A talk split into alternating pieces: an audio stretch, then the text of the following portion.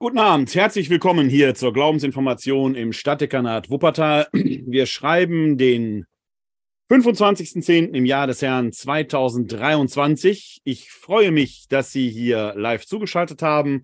Entweder schauen Sie direkt bei Facebook zu in unserem Livestream oder Sie sind hier direkt im Webinar. Da können Sie sich zuschalten und dann gegebenenfalls, wenn Sie Fragen haben, sich auch direkt beteiligen. Die Zuschaltung funktioniert unter dem Link www.kck42.de-webinar. Dann sind Sie hier live dabei. Ich habe den Livestream bei Facebook aber hier auch im Blick oder versuche ihn zumindest einigermaßen im Blick zu halten. Und wenn Sie da Fragen haben, können Sie die gerne in die Kommentare reinschreiben.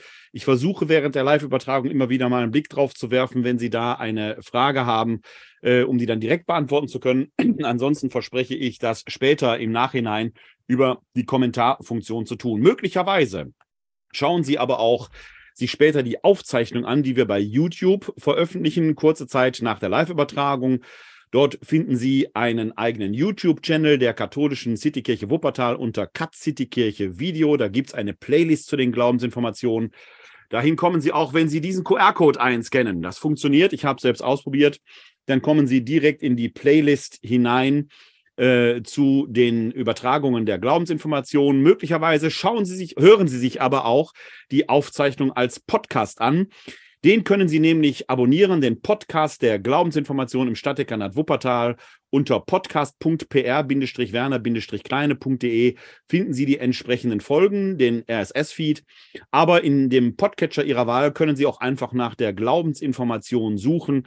Dort werden Sie sicherlich fündig und können dann die Glaubensinformation als Podcast auch abonnieren und bekommen so sehr zeitnah die Folgen kurz nach der Veröffentlichung dann direkt in den Podcatcher ihrer Wahl gespielt. Die Glaubensinformation im Stadtdekanat Wuppertal ist ja schon eine sehr alte Reihe, die wir seit der Corona-Pandemie rein digital durchführen. Vorher gab es so eine Mischfunktion. Manchmal habe ich auch live übertragen. In der Regel trafen wir uns aber in Präsenz im katholischen Stadthaus.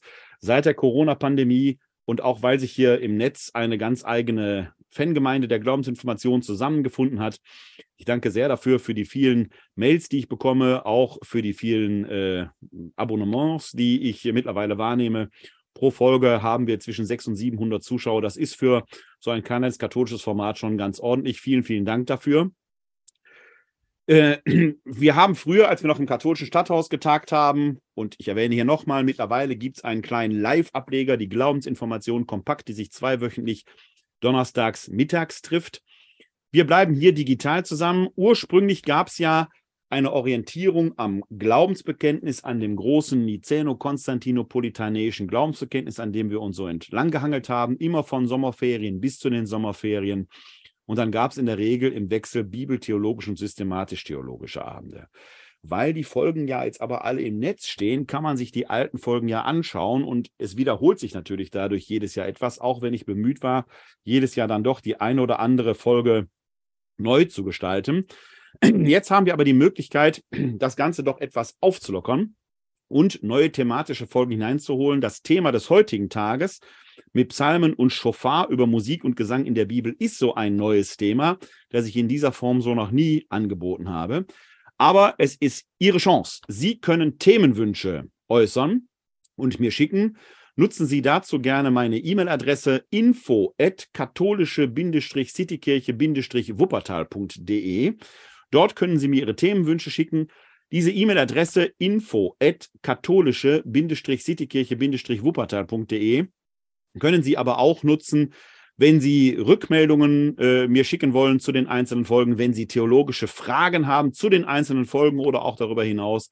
Ich bemühe mich wirklich, jede Frage zu beantworten, auch wenn es im Moment, weil doch einige Anfragen einkommen und ich die neben meiner normalen seelsorglichen Tätigkeit hier in Wuppertal dann abarbeiten muss. Manchmal auch so ein bisschen Verzögerung. Also, Sie können sehr gerne mit mir in Kontakt treten, Feedback geben, Themenwünsche äußern, sich den Podcast abonnieren wo auch immer, wie auch immer, wann auch immer Sie diese Folge hier anschauen, seien Sie herzlich willkommen. Und ich mache aus meinem Herzen keine Mördergrube. Ich freue mich sicherlich auch über das eine oder andere Like, das Sie mir äh, hinterlassen, ähm, weil auch das ein schönes, kurzes Feedback ist. Machen Sie also reichlich von den Möglichkeiten Gebrauch. Ja, Wir haben uns heute Abend hier ein besonderes Thema ausgesucht, nämlich Funktion, Gott, mit Psalmen und Schofar über Musik und Gesang in der Bibel, denn die Musik hat immer eine besondere Funktion, so wollte ich sagen. Und darüber werden wir gleich eingangs äh, sprechen, werden uns dann aber eine Reihe von Bibeltexten anschauen und auch versuchen, das eine oder andere musikalische Experiment zu wagen.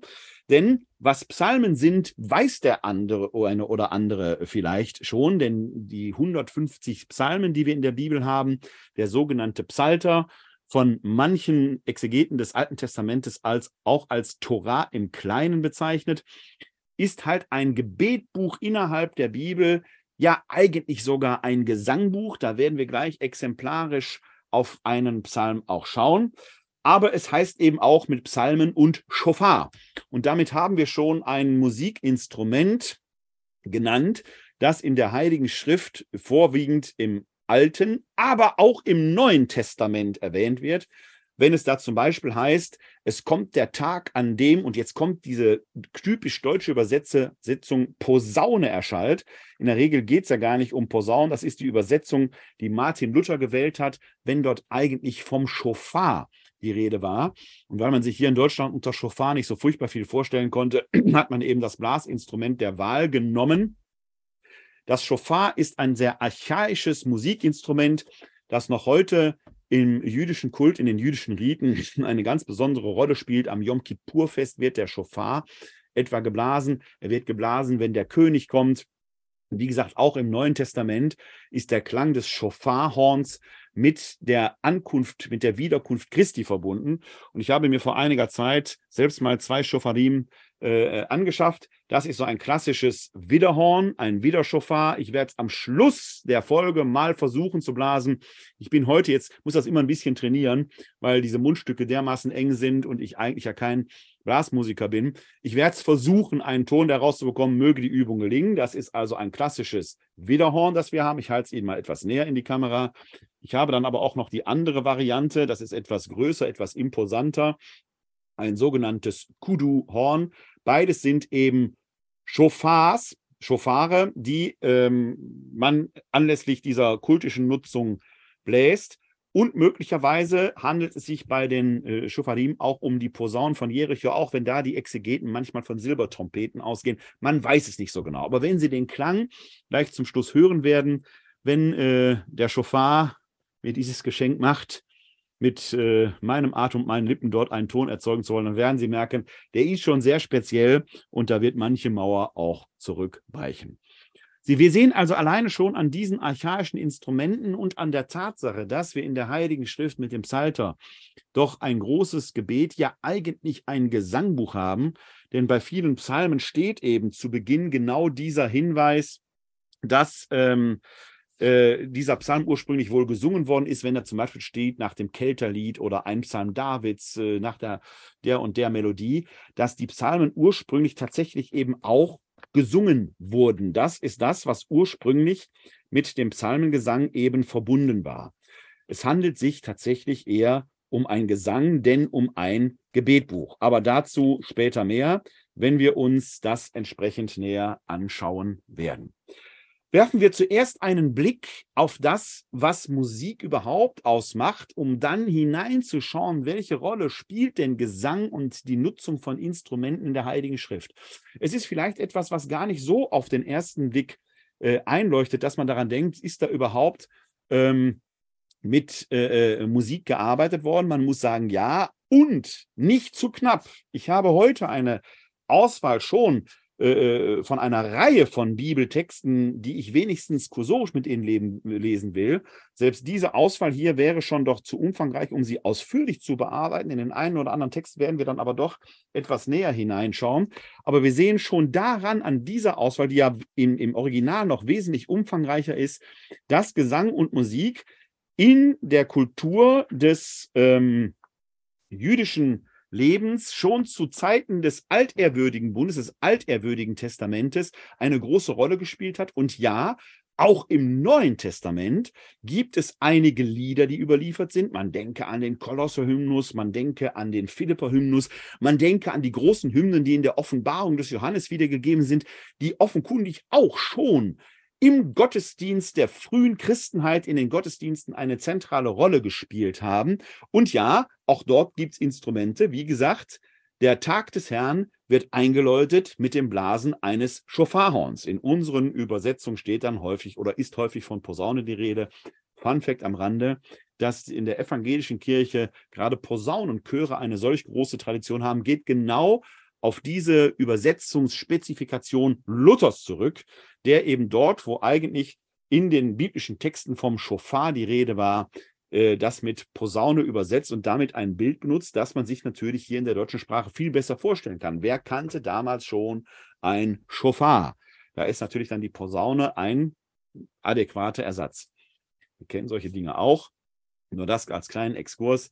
Es gibt ja ähm, in der ähm, apokryphen Literatur eine schöne Legende äh, über das äh, frühe Leben der heiligen Familie, die sich auf dem Weg von äh, Bethlehem nach Ägypten befinden, auf der Flucht vor Herodes.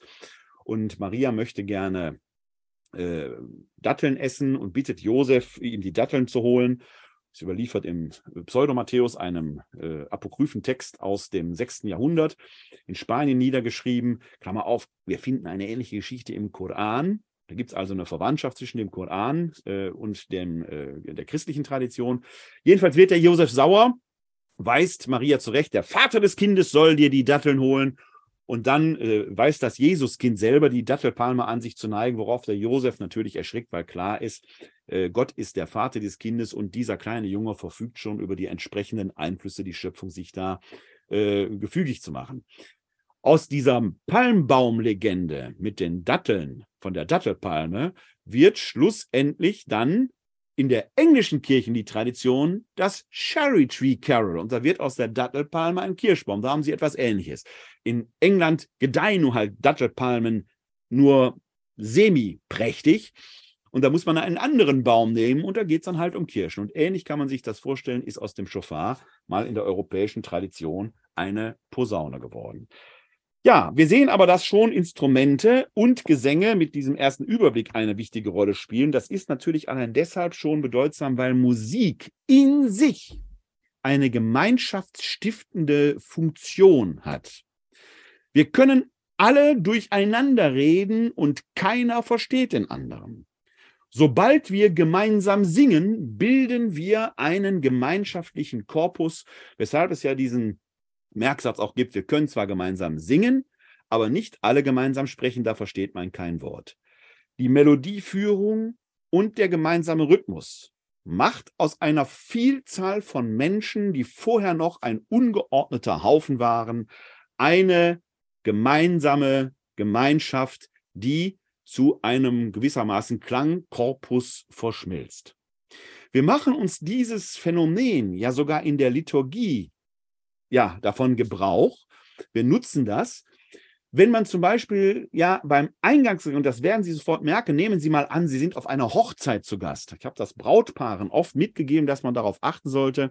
Da hat das Brautpaar, das vielleicht sogar aus einer kirchlichen Jugendtradition herauskommt, vielleicht ein neues geistliches Lied, das es sehr gerne singt, aber niemand sonst im Raum kennt es, weil die etwas betagtere Verwandtschaft sich mit diesem Lied noch nicht vertraut fühlt dann wird man merken, dass schon beim Eröffnungslied, wenn dort ein solches Lied gewählt würde, doch eine merkwürdig peinliche Situation entsteht, die nur dann aufgehoben würde, wenn das Brautpaar selbst äh, gesanglich sehr begabt ist und ein wunderschönes Duett hinlegen würde. Das mag sein, ist aber wahrscheinlich statistisch gesehen doch eher selten der Fall. Wählt man hingegen zu Beginn eines Gottesdienstes ein Lied, das alle gut mitsingen können, von mir aus so ein Klassiker, Lobe den Herrn oder so etwas, dann wird man merken, wie plötzlich aus zwei noch sich unbekannt seienden Familien, wie aus einer ungeordneten Gruppe von menschlichen Individuen ein einziger Klangkörper ist und eine gottesdienstfeiernde Gemeinschaft sich quasi wie von Geisterhand selbst konstituiert. Da merkt man die Macht, die Musik, ja die Gesang hat, Sie rhythmisiert und synchronisiert quasi die verschiedenen Individuen und schafft wie von selbst eine Gemeinschaft. Dass das funktioniert, merkt man ja nicht nur im sakralen Bereich, sondern gerade auch im profanen, im säkularen Bereich. Kein Nationalländerspiel ohne Nationalhymne am Anfang. Und wir gerade hier in Deutschland kennen ja die Diskussion, soll die Nationalmannschaft jetzt mitsingen oder nicht? Die ist nicht ganz ohne, weil wir ja mittlerweile auch in Deutschland, Gott sei Dank, da sind, dass im Stadion die Hymne mitgesungen wird. Sicherlich nicht vom ganzen Stadion, weil sind ja zwei Mannschaften da, aber da konstituiert sich doch aus einer ungeheuren Menge von Menschen plötzlich eine einzige Gemeinschaft, der zwölfte Mann auf der einen Seite und der zwölfte Mann auf der anderen Seite. Da haben Sie ein ähnliches Phänomen. Bei Demonstrationen oder politischen Veranstaltungen finden Sie ein, ja, vielleicht etwas rudimentäres, aber doch auf musikalischen Gesetzmäßigkeiten beruhenden äh, äh, ähm, Vergleich, wahren äh, Fakt, wenn Schlachtrufe angestimmt werden, dann ist, spielt ja bei den Schlachtrufen Reim und Rhythmus eine wichtige Rolle, also durchaus musikbezogene Elemente, die auch den, die Funktion haben, im Endeffekt eine große Menge von Menschen zu synchronisieren und zu einer Gemeinschaft zu formen.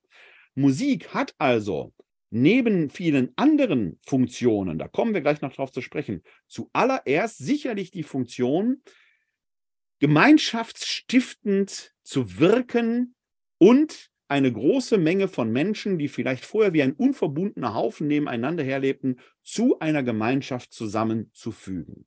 Gleichzeitig ist Musik immer ein ganzheitlicher Vorgang, der Leib und Seele in Anspruch nimmt. Das gilt insbesondere dann, wenn man selbst musikalisch aktiv ist. Und da ist völlig unabhängig, ob man erst instrumental macht oder ob man das gesanglich macht, weil wir durch Atem und durch Körperlichkeit den Klang überhaupt erst erzeugen. Selbst ein Pianist oder ein Organist, der ja scheinbar nur mit seinen Fingern arbeitet, braucht den Atem, um der Musik Seele zu verleihen, um Phrasen zu bilden, Spannungsbögen zu erzeugen, Atempausen hineinzufügen. Musik ist ein ganzheitlicher Vorgang, der den Leib ganz hineinnimmt, darin aber auch die Seele anrührt. Musik trifft offenkundig durch unsere äh, äh, Gehörnerven einen Punkt im Gehirn, der vielleicht sogar sehr archaisch ist, sodass wir durch Klänge auch Emotionen hervorrufen können. Das heißt, selbst wenn ich nicht aktiv musiziere, sondern in Anführungszeichen passiv Musik konsumiere, also innerhalb eines Symphoniekonzerts im Publikum sitze, werde ich mit Leib und Seele ergriffen. Es gibt sogar Untersuchungen, dass Menschen, die mal wie auch immer ein Musikinstrument gelernt haben, beim Konsumieren, beim Hören von Musik innerlich im Gehirn ähnliche Prozesse aktivieren, als wenn sie selbst aktiv musizieren würden. Musik hat also offenkundig die Eigenschaft, den Mensch entweder aktiv, aber auch passiv mit Leib und Seele anzusprechen, damit genau auf die tiefer liegenden Schichten hineinzugehen, also eben auch eine emotionale Ebene anzurühren. Wir können durch Musik Emotionen erzeugen. Wir hatten schon das Beispiel eines Eingangsliedes. Ich hatte das am Beispiel einer Hochzeit gesagt, gilt aber letzten Endes für jede Art von Liturgie. Das erste Lied ist eines der wichtigsten Elemente und bedeutsam ist, dass es tatsächlich von allen gesungen werden kann, weil sich da A, die Gottesdienst feiernde Gemeinschaft konstituiert und weil man durch den Charakter des ersten Liedes natürlich auch eine Gestimmtheit erzeugen kann. Es ist eben etwas anderes, ob ich einen hymnischen Gesang wie Lobe den Herrn anstimme, wo alle aus voller, wenn alle es können, da gehe ich mal von aus, aus voller Seele mitsingen und damit auch in einen jubilierenden Status geraten, oder ob ich am Anfang mit den Menschen singe, wir sind nur Gast auf Erden und wandern ohne Ruhe in einem Trauergottesdienst. Ich kann durch Musik also durchaus auch gezielt Emotionen ansprechen, gezielt Emotionen ansteuern. Klammer auf, Dasselbe gilt zum Beispiel in der Liturgie für das letzte Lied, das eine ähnliche Funktion hat. Da stehen wir zwar kurz davor, dass die gottesdienstfeiernde Gemeinschaft auseinandergeht, Aber ich kann natürlich mit dem letzten Lied die Gestimmtheit erzeugen, mit der die Mitfeiernden jetzt wieder in den Alltag gehen, den Kirchenraum verlassen. Wird zum Schluss ein Lied gesungen, das kaum einer mitsingen kann, sind die Leute schon draußen, bevor der letzte Orgelklang verhalten ist. Alle sind nur froh, dass vorbei ist. Singe ich aber zum Schluss ein Lied, das alle gut mitsingen können, dann werden die auch in dieser Gestimmtheit, sei es trauernd, sei es fröhlich, äh, den Kirchenraum verlassen und dann wieder in den Alltag gehen. Musik spricht Emotionen an, tiefer liegende Schichten. Musik erfasst uns mit Leib und Seele. Jetzt haben wir schon einige Aspekte herausgearbeitet. Musik stiftet und schafft Gemeinschaft, gerade im gemeinsamen Tun. Musik spricht die Emotionen an. Musik ergreift uns mit Leib und Seele, also in der ganzen Existenzialität, die uns Menschen zu eigen ist. Und genau deshalb spielt Musik und musikalische Elemente auch in der Überlieferung von Wissen, wenn man das so sagen will, eine wichtige Rolle. Das ist ähnlich wie bei Gedichten, die ja auch auf musikalischen Gesetzmäßigkeiten beruhen, ohne dass zwingend Melodien im Spiel wären. Aber bei Gedichten haben wir eine Metrik, wir haben eine Rhythmik, wir arbeiten mit Reimelementen, also Dingen, die uns nicht nur auf der rein kognitiven Ebene ansprechen, sondern auch andere Aspekte zum äh, Klingen bringen und andere Aspekte auch unseres Hirns ansprechen und damit eine große Vernetzung stattfindet. Auf der einen Seite das, was inhaltlich kognitiv transportiert wird, auf der anderen Seite das, was aber in tiefer liegenden Hirnschichten durch Rhythmik, durch Melodik, durch Reim angesprochen wird, sodass wir Reime und gereimte Texte, Gedichte uns gut merken können. Da, wo Rhythmus im Spiel ist, wird die Memorio, die Memoratio erheblich erhöht das wird noch gesteigert, wenn wir dem eine Melodie hinzufügen, weil die Melodie nochmal einen weiteren Kanal anspricht, sodass wir ganze Kulturen in bestimmten Völkern haben, die keine Schrift besitzen, die ihr Wissen über Generationen durch Gesänge weitergegeben haben. Gesänge nicht unbedingt in Strophen, wo die Melodie sich immer wieder wiederholt, sondern wo die Melodie selbst zum Wissensträger geworden ist und wo über Minuten und Stunden hinweg Texte rezitiert werden, die auf Melodien geprägt sind und man so das Wissen von Generation zu Generation authentisch weitergegeben hat. Eine der berühmtesten Völker, äh, die damit arbeiten, sind sicherlich die äh, Aboriginals. Das habe ich gerade gelernt, dass die Aboriginals, also die Ureinwohner Australiens, nicht Aborigines genannt werden wollen. Das empfiehlen sie als abwerten, sondern es sind Aboriginals, also Angehörige äh, dieses Volkes, die ja ihr Wissen über Generationen in sogenannten Traumliedern gegeben werden. Also auch, wo sind Wasserstellen zu finden? Ganz Dinge, existenzielle Dinge, die zum Überleben wichtig sind, die man in Metrik, Rhythmik, Melodik mit Texten entsprechend weitergegeben hat. Musik hat also auch eine bedeutungs- und erinnerungstragende Funktion und ist damit für die Tradition natürlich erheblich wichtig. Das, was wir in einem musikalischen Stück, ja vielleicht einem Lied verdichtet haben, kann ich mir besser merken, weil Melodie und Rhythmik eben einen weiteren Merkkanal eröffnen. Und das werden Sie selbst merken, dass bestimmte Dinge, die mit Liedern verbunden sind, wir noch nach Jahrzehnten rezitieren können, während manches Wissen in Paragraphen, Kanones oder äh, Traktaten äh, man doch wieder nachgucken muss, was steht da. Das, was formelhaft geprägt ist, ist schon Punkt 1. Was ich formelhaft mit Rhythmik und Metrik merke, ist Punkt 2. Und wenn dann noch Melodik hinzukommt, dann habe ich drei Kanäle, die wir zusätzlich ansprechen können. Und das macht Musik so wichtig. Das macht Musik auch so wertvoll in der Glaubensweitergabe. Und es verwundert deshalb überhaupt nicht, dass etwa der Kirchenvater Augustinus davon sprechen konnte, dass Singen doppeltes Beten sei, weil es den Menschen mit Leib und Seele anspricht und weil das gesungene Gebet einfach auch besser memoriert, besser gemerkt werden kann. Schauen wir jetzt aber mal in die Heilige Schrift. Schauen wir einmal in das, was die Überlieferung uns dort zu bieten hat. Und ich möchte mit Ihnen als allererstes einen ganz kurzen Text anschauen, der uns deutlich macht, dass Musik in der Heiligen Schrift oder der Gesang oder was auch immer mit Musikalität zu tun hat, sogar als göttliche Gabe äh, verstanden wurde.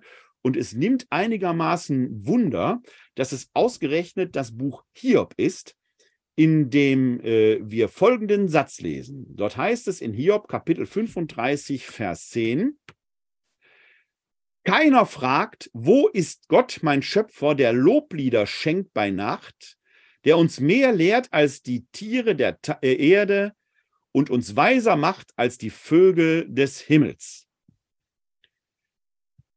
Heute wissen wir, dass auch Tiere kommunizieren, oft über Lautbildungen, die Rhythmik und Metrik haben.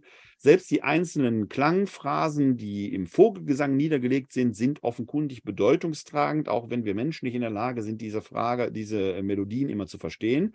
Offenkundig kommunizieren Tiere über solche Lautelemente. Das ist also schon bemerkenswert, dass hier im Buch Hiob ausgerechnet die Tiere der Erde und die Vögel des Himmels da mit erwähnt werden. Aber wir haben hier eben in Vers 10 diesen doch sehr schönen Hinweis, wo ist Gott mein Schöpfer? Und jetzt wird von Gott mein Schöpfer eben im Relativsatz gesagt, wird, dem wird eine Eigenschaft zugeschrieben, der Loblieder schenkt bei Nacht. Gott wird hier als der eigentliche Urheber der Lieder gepriesen. Offenkundig versteht der Autor des äh, Buches Hiob die Musik als etwas zutiefst Göttliches. Das mag auch damit zusammenhängen, dass Musik eben immer etwas mit Atem zu tun hat und der Atem in der biblischen Diktion ja nicht nur eine göttliche Gabe ist, sondern wie wir es im großen Glaubensbekenntnis der Christenheit eben beginnen, er ist der Lebendigmacher. Dahinter steckt natürlich genau diese Erkenntnis, dass im Buch Genesis Gott den Adam aus Leben macht. Der ist aber so lange tot, bis Gott seinen Lebensatem in den Menschen hineinbläst und so kommt er zum Leben. Der auferstandene Christus wird das wiederholen mit den Jüngern nach dem Johannesevangelium trifft der Auferstandene dort die Jünger hinter verschlossenen Türen und haucht sie an. Also vollzieht so eine Art, eine Art Akt der Neuschöpfung, wenn man das so will. Der Atem ist also A, eine göttliche Gabe. Für uns Christen erwächst daraus noch die Erkenntnis, dass es Gott ist, der uns atmet, der heilige Hauch, der heilige Gast, der heilige Geist zu musizieren, indem wir den Atem verwenden. Und das geht ohne Atem eigentlich nie. Wie gesagt, selbst beim Klavier- oder Orgelspiel, wo man ja nicht hineinblasen muss, um Töne zu erzeugen, oder bei der Gitarre, ist das Atmen schon wichtig, weil erst dadurch die Melodie ja wirklich zum Leben erweckt wird. Auch da ist der Atem, wenn man so will, der Lebensspender. Gott ist also derjenige, der in uns atmet. Und weil das Atmen für das Singen, für das Spielen gerade von Blasinstrumenten so essentiell ist, ohne dem geht es nun halt nicht, schenkt Gott gewissermaßen auch die Lieder. Aber wenn er Loblieder bei Nacht schenkt, nicht bei Tag, dann scheint genau die Nacht als Ort der Erkenntnis, und das ist ein typisch biblischer Topos, der da relevant ist, quasi der Ort der Kreativität zu sein, äh, scheint die Nacht da eben zu sein, wo die Lieder aus dem Mensch wie von Traumeshand emporwachsen. Die Musik ist also etwas Göttliches, vor allen Dingen sind die Gesänge etwas Göttliches. So nimmt es nicht Wunder, dass bereits in der Antike ja, wir äh, in der Musik und der musikalischen Gestaltung äh, ja zahlreiche Bildnisse finden und die möchte ich Ihnen am Anfang in einer kurzen Präsentation zeigen, weil dort einige Instrumente auftauchen, die auch gleich uns in biblischen Texten begegnen werden. Ich möchte das nur am Rande sagen. Äh, natürlich haben wir äh, an unserem menschlichen Leib schon eine ganze Reihe von Instrumenten. Das ist ja nicht nur die Stimme, es sind auch die Hände. Wir können mit den Händen klatschen und haben eine, ein eigenes perkussives Instrument immer dabei. Mit dem Klatschen können wir Rhythmus erzeugen und das tun wir auch. Wir können also mit unserem Körper selbst quasi schon Musik machen. Und zwar nicht nur mit dem Singen, wir können auch pfeifen, wir können andere Geräusche hervorbringen, aber alleine das Klatschen ist selbst für musikalisch Unbegabte doch etwas, was man da in Anschlag bringen kann. Schauen wir mal kurz auf die Präsentation, um da das eine oder andere schon festzustellen, schon zu erkennen. Wir haben hier eine äh, antike Darstellung eines kleinen Hirtenzuges. Und wenn Sie da jetzt auf dieses Bild schauen, dann werden Sie vielleicht zuerst äh, fragen, wo ist denn jetzt da das Instrument? Hier vorne gehen einige Frauen mit einem Speerträger, der offenkundig als Wächter fungiert, vorweg. Dann haben wir hinten offenkundig jemanden, der einen Bogen hat, also auch nochmal eine Wächterfunktion hat. Und hier in der Mitte sehen wir den Esel, der offenkundig auch Waffen trägt. Und dahinter geht ein Mensch, der etwas in der Hand hat. Das ist auf diesem Bild noch einigermaßen schwer zu identifizieren, aber wir werden gleich auf einem anderen Bild etwas Ähnliches sehen und das blende ich auch schon mal ein. Gucken mal, ob das weiterklickt. Hoppla, jetzt habe ich es leider ausgemacht. Ich versuche das nochmal äh, hervorzurufen. Tücken der Technik, Teil 1. Ähm, wir haben jetzt ein äh, äh, Zwischenbild hier. Hier sehen wir eine Prozession von äh, Frauen, die rhythmisch die Trommeln schlagen, aber hier wird auch eine Rassel mitgeführt und hier zum Schluss haben wir so eine Art Leier oder Harfe. Dann haben wir aber eben auch, äh, jetzt versuche ich mal, ob das jetzt von selbst weiterklickt. Das würde ich doch hoffen. Ja, haben wir es. Das war das erste Bild. Dann müssen wir so, na, Tücken der Technik, Teil 3. Da haben wir es. Das wollte ich eigentlich haben als erstes. So, jetzt können wir nämlich hier sehen, dieses Instrument, was wir gerade in der Mitte gesehen haben, ist eine Leier. Und das, was wir auf dem zweiten Bild versehen haben, ist eine andere Form der Leier, eine größere. Wir könnten auch eine Harfe sagen. Dieses Instrument spielt in den Alttexten des altehrwürdigen Bundes durchaus immer wieder eine wichtige Rolle. Einen schauen wir uns gleich näher an. Dann haben wir hier einen Zimbelträger. Solche Zimbeln wurden oft mitgeführt bei Prozessionen. Gerade wenn höher gestellte Persönlichkeiten waren, wurden die angeschlagen. Wir haben hier einen Trommelträger. Hier zum Schluss jemand, der eine Rassel mit sich führt. Das sind alles Instrumente, die auch im Kult eine Rolle spielen konnten, aber eben auch Prozessionen. Und hier am Anfang klassisch den Schofarträger. Meinen Schofar habe ich Ihnen ja gerade schon gezeigt. Was interessant ist, ist, und jetzt versuche ich nochmal weiter zu klicken, möge die Übung gelingen. Ja, jetzt klappt es, hervorragend, Technik begeistert. Dieser Mensch hier, der hinter dem Esel herläuft, hat eben offenkundig eine Leier in der Hand. Möglicherweise, ganz sicher kann man das nicht sagen, möglicherweise, ich hoffe, Sie konnten das gerade sehen, sonst zeige ich Ihnen das nochmal, aber hier wird es bei mir eingeblendet. Möglicherweise handelt es sich dabei um ähm, äh, ein Instrument, das auch in der Hirtenwelt äh, vorhanden war. Ähm, mein Bildschirm hat mir gerade angezeigt, dass die äh, Übertragung unterbrochen war. Deswegen gehe ich ganz, noch, ganz schnell noch einmal die Bilder durch, zur Sicherheit, damit Sie das auch entsprechend sehen konnten. Schauen wir nochmal an den Anfang. Irgendwie will das heute nicht. Sehr schade. So, blenden wir es nochmal ein. So, hier also das Widerhorn, die Handtrommel, die Zimbeln, die Leier im kleinen Format, im handlichen Format die etwas größere Leier, die Handharfe und hier die Rasse. Dann hier die Prozession mit den trommelschlagenden Frauen, wahrscheinlich eher aus Ägypten stammen, wie die Darstellung äh, vermuten lässt. Hier in der Mitte eine Frau mit einer Rassel und zum Schluss kommt eine Leierspielerin hinterher. Und jetzt haben wir hier noch einmal das Bild, um das es mir eigentlich ging äh, weil das in dem äh, Zusammenhang des nächsten Textes, eines der nächsten Texte, die wir etwas näher anschauen wollen, eine Rolle spielt. Äh, hier auf natürlich eine Prozession, bei der ein, äh, ein Esel mitgeführt wird und hinter dem Esel geht ein Leierspieler her. Möglicherweise war die Leier auch ein Instrument, das Hirten benutzten, um sich die Zeit zu vertreiben, wenn sie auf die Herden aufpassten. Ein handliches Instrument, das man mitnehmen konnte. Und wenn Ihnen jetzt schon der Hirtenjunge David einfällt, dann ist das nicht ganz verkehrt, denn die Harfe Davids ist ja geradezu sprichwörtlich und dazu werden wir uns gleich auch einen Text ansehen. Also ich merke schon wieder, das ist schon wieder unterbrochen. Sie sehen das hier nur teilweise, sehe ich gerade auch im Stream. Ich versuche es noch einmal. Es tut mir leid, dass wir jetzt auf diesen Weg gehen müssen. Ich versuche es jetzt mal ähm, so zu übertragen. Das ist jetzt ein bisschen störend, aber äh, ich möchte Ihnen doch ähm, diese Instrumente wenigstens zeigen, dass sie es haben, dann müssen wir das uns halt in diesem äh, Bild hier anschauen. Hier nochmal der Hafenträger mit dem Esel. Hier nochmal die Instrumente. Ich wiederhole das jetzt nicht alles, aber dann haben Sie das wenigstens kurz vor Augen. Und ähm, hier diese Prozession mit den Trommeln. Bin mir nicht ganz sicher, was hier schief läuft, aber müssen wir jetzt leider mit leben. Tut mir leid, ich bitte diese Panne zu entschuldigen. Diese Instrumente sind also ikonografisch aus der Antike überliefert und sie spielen in einer Reihe von biblischen Texten auch eine Rolle. Einen Text möchte ich am Anfang mit Ihnen betrachten. Das ist ein wichtiger Text, weil er mit dem Pessachfest verbunden ist, mit dem Auszug des Volkes Israel äh, aus Ägypten und dem Durchzug durchs Rote Meer.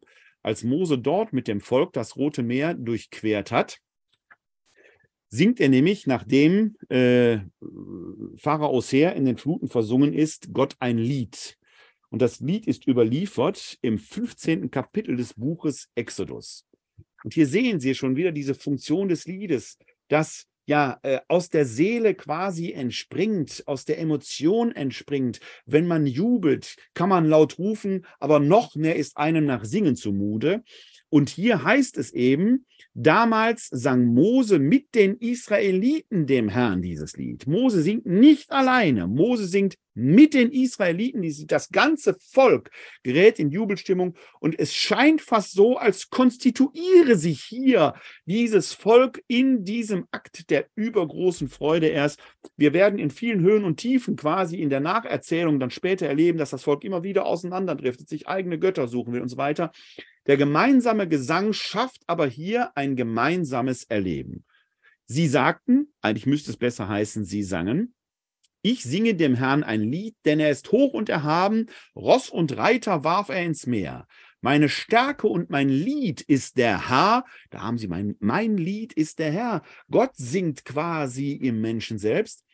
Er ist mir zur Rettung geworden, er ist mein Gott, ihn will ich preisen. Denn Gott meines Vaters will ich rühmen, der Herr ist ein Krieger, Herr ist sein Name. Pharaos Wagen und seine Streitmacht warf er ins Meer, seine besten Vorkämpfer versanken im Roten Meer, Fluten deckten sie zu, sie sanken in die Tiefe wie Steine. Deine rechte Herr ist herrlich an Stärke, deine rechte Herr zerschmettert den Feind, in deiner erhabenen Größe wirst du die Gegner zu Boden, du sendest deinen Zorn, er frisst sie wie Stoppeln. Du schnaubtest vor Zorn, da türmte sich das Wasser, da standen Wogen als Wall, Fluten erstarrten im Herzen des Meeres. Da sagte der Feind, ich jage nach und hole ein. Ich teile die Beute, ich stille die Gier. Ich zücke mein Schwert, meine Hand jagt sie davon. Da schnaubtest du Sturm. Das Meer deckte sie zu. Sie sanken wie Blei ins tosende Wasser. Wer ist wie du unter den Göttern, o Herr? Wer ist wie du gewaltig und heilig, gepriesen als furchtbar, wundervoll bringend? Du strecktest deine Hand aus, da verschlang sie die Erde. Du lenktest in deiner Güte das Volk, das du erlöst hast. Du führtest sie machtvoll zu deiner heiligen Wohnung. Als die Völker das hörten, erzitterten sie, die Philister packte das Schütteln. Damals erschraken die Stammesführer Edoms, die Mächtigen von Moab packte das Zittern. Kanaans Bewohner, sie alle verzagten, Schrecken und Furcht überfiel sie. Sie erstarrten zu Stein vor der Macht deines Armes, bis hindurchzog, o Herr, dein Volk, bis hindurchzog das Volk, das du erschufst. Du wirst sie hinbringen und auf den Berg deines Erbes einpflanzen, den du, Herz, in deiner, zu deiner Wohnstätte gemacht hast, um dich niederzulassen, zu einem Heiligtum, Herr, von deinen Händen gegründet.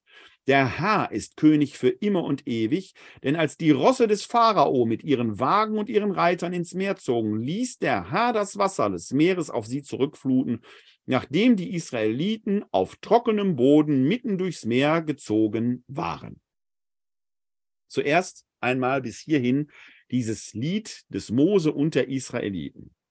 Wenn man sich den Text jetzt einmal zu Gemüte führt, dann kann man da natürlich erstmal erstarren, denn da ist ja viel auch von Vernichtung, von Tod die Rede, von Gott, der als Parteinehmer seines Volkes, seines noch schwachen Volkes, die Stärke des Pharao bricht, ja, den Pharao niederwirft und man möcht, muss sagen, furchtbar besiegt. Wir müssen uns hier hineinsetzen. Das fällt uns Mitteleuropäern gerade in diesen Zeiten, wo in der Ukraine Krieg ist, doch offenkundig schwer. Wir erleben diesen Krieg nicht. Aber wenn wir in der Ukraine säßen und dort die Bomben, die russischen Bomben auf uns fielen, würden wir über manches anders denken. Hier debattieren wir darüber, sollen wir helfen, wie sollen wir helfen, sollen wir Waffen schicken. Wenn man dort im Luftschutzmucker sind, dann ersehnt man sich nichts anderes, als dass solche Hilfe kommt. Es ist also offenkundig immer auch eine Frage, wo sitzt man? Hier hat ein Volk sich gerade aus der Knechtschaft Ägyptens befreit, ist dem sicheren Tod entronnen. Das muss man sich klar machen. Da hinten steht ein Feind, der ist zwar gerade vernichtet worden, selbst gestorben, aber der trachtete mir nach dem Leben und in diesem Jubel der eigenen Lebensrettung bricht dieser Jubel heraus und wird auch zu einem Loblied dieses Gottes, der offenkundig seine schützende Hand über uns als Volk gehalten hat. Da ist also diese psychologische Ebene, darf man nicht vergessen. Jetzt ist gerade der Auszug des Volkes Israel aus Ägypten für die jüdische Identität natürlich essentiell, eigentlich auch für unsere christliche, weil Christus ja am Pessachfest stirbt und diese Verbindung zum Pessachfest gegeben ist. Ja, selbst die Flucht nach Ägypten, die wir vorhin im Palmbaumlied angedeutet haben, spielt da ja in einer gewissen Weise mit hinein, weil Jesus ja dann aus Ägypten wieder herauskommen muss. Gerade aber für die jüdische Identität ist dieser Auszug, dieser Exodus aus Ägypten konstitutiv für die eigene Identität. Und was macht dieses Lied? Dieses Lied erzählt im Endeffekt diese Ereignisse, die vorher erzählerisch im Buch Exodus ja geschildert wurden, nach. Es bringt es in eine Liedform, natürlich nicht auf Deutsch, sondern ursprünglich auf Hebräisch, in eine Liedform. Und man kann sich gut vorstellen, wie dieses Lied möglicherweise sogar als Wechselgesang gesungen wurde und so gleichzeitig der Inhalt von Generation zu Generation weitergegeben wurde, memoriert wurde, selbst für jene, die noch nicht schreiben konnten, die aber mitsingen konnten und in Singen hineingehen konnten, wurde so das Wissen von Generation zu Generation über diesen identitätsstiftenden Akt des Volkes Israel weitergegeben. Es ist aber schon bemerkenswert, dass Mose hier eben nicht alleine singt, sondern Mose und die Israeliten singen dieses Lied. Wie haben wir uns das denn vorzustellen? Haben die das vorher schon komponiert gehabt? Sie haben das gerade erst erlebt. Gab es dann Komponisten? Das ist natürlich eine Ideologie.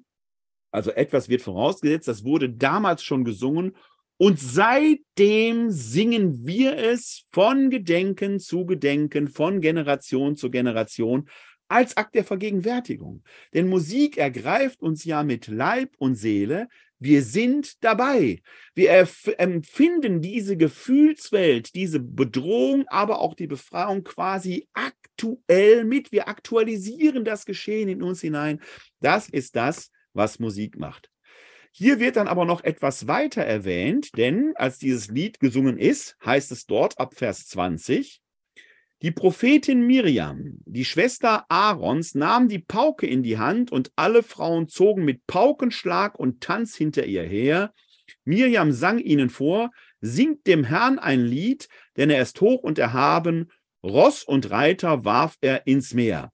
Und damit singt die Miriam das, womit das Lied begann. Ich singe dem Herrn ein Lied, denn er ist hoch und erhaben, Ross und Reiter warf er ins Meer. Das ist quasi wie ein Kehrvers offenkundig gewesen, wo man nicht nur jubilierend sang, sondern zumindest die Miriam und die Frauen des Volkes Israel tanzen dazu auch und musizieren eben mit der Pauke in der Hand und alle Frauen zogen mit Paukenschlag und Tanz hinterher. Und jetzt erinnern Sie vielleicht noch einmal dieses Bild. Ich versuche es jetzt doch noch mal einzublenden. Möge die Übung gelingen. Einen kleinen Moment bitte. Ich gebe die Hoffnung nicht auf, dass das heute noch hier klappt. Jetzt muss ich kurz eben suchen, wo ich bin. Da. Versuchen wir das Bild doch noch mal einzublenden. Ich hoffe, man kann es jetzt sehen. Es scheint jetzt zumindest zu klappen. Da sehen Sie im Prinzip jetzt eigentlich eine ägyptische Darstellung, die hat jetzt mit Miriam nichts zu tun, aber es war etwas, das im Umfeld in der Kultur als solches durchaus bekannt war, dass bei solchen Prozessionen man singend, tanzt und paukenschlagend, also rhythmisierend, zog. Ein Bild, das durchaus die Situation damals treffen könnte. Wir haben also im Urakt, im Urgründungsakt des Volkes Israel, wenn Sie so wollen, schon dieses musikalische Element, diesen Gesang drinnen. Jetzt hatten wir vorhin aber die Harfe gesehen. Und ich hatte damals, hatte vorhin schon äh, angesprochen, dass die Harfe durchaus auch ein Instrument für die Hirten war und vielleicht auch in der Hirtenkultur eine bestimmte Rolle spielte. Und dass von der Harfe Davids oft die Rede ist, das ist nicht ganz zufällig, denn äh, der kleine junge David war ja ursprünglich ein Hirtenjunge, der dann durch äh, diesen Zweikampf, dieses Duell mit dem Goliath, der mit einer Hirtenwaffe, mit einer Steinschleuder den Riesen besiegt. Und dieser David äh, wird ja in der Geschichte des Volkes Israel ebenfalls eine wichtige Rolle spielen. Er ist offenkundig der zum König ausersehene Mann oder Mensch, hat aber noch den Saul gewissermaßen vor der Nase. Und da kommt es zwischen ähm, nicht, äh, David und Saul zu einem bemerkenswerten Ergebnis, denn Saul verfällt ja zunehmend, wie soll man sagen, in offenkundig einen depressiven Zustand. David war dem Saul ursprünglich zugetan, bis die Wege sich trennten. Äh, David scheint Saul aber immer respektiert und geachtet zu haben, denn obwohl sein Leben, das Leben Sauls mehrfach in der Hand Davids war, hat er ihn immer wieder geschont. Wir sind hier jetzt im 16. Kapitel des ersten Buches Samuel und da kommt es zu folgender Begegnung, die noch sehr am Beginn der Bekanntschaft Sauls mit Davids steht, wo also dieses Konkurrenzverhältnis noch gar nicht so ausgeprägt war. Und da spielt auch Musik eine ganz zentrale und wichtige Rolle. Da heißt es im 16. Kapitel des ersten Buches Samuel ab Vers 14, der Geist des Herrn war von Saul gewichen und ein böser Geist vom Herrn verstörte ihn. Da sagten die Diener Sauls zu ihm, du siehst, ein böser Geist verstört dich, darum möge unser Herr seinen Knechten, die vor ihm stehen, befehlen, einen Mann zu suchen, der die Leier zu spielen versteht. Sobald dich der böse Geist Gottes überfällt, soll er spielen. Dann wird es dir wieder gut gehen. Saul sagte zu seinen Dienern, Seht euch für mich nach einem Mann um, der gut spielen kann und bringt ihn her zu mir. Das scheint offenkundig wichtig zu sein, dass er nicht irgendwie auf einer Harfe oder einer Leier herumklimpert, sondern er muss gut, also schön spielen können. Einer der jungen Männer antwortete, ich kenne einen Sohn des Bethlehemiters Isai, der zu spielen versteht. Und er ist tapfer und ein guter Krieger, wortgewandt, von schöner Gestalt, und der Herr ist mit ihm.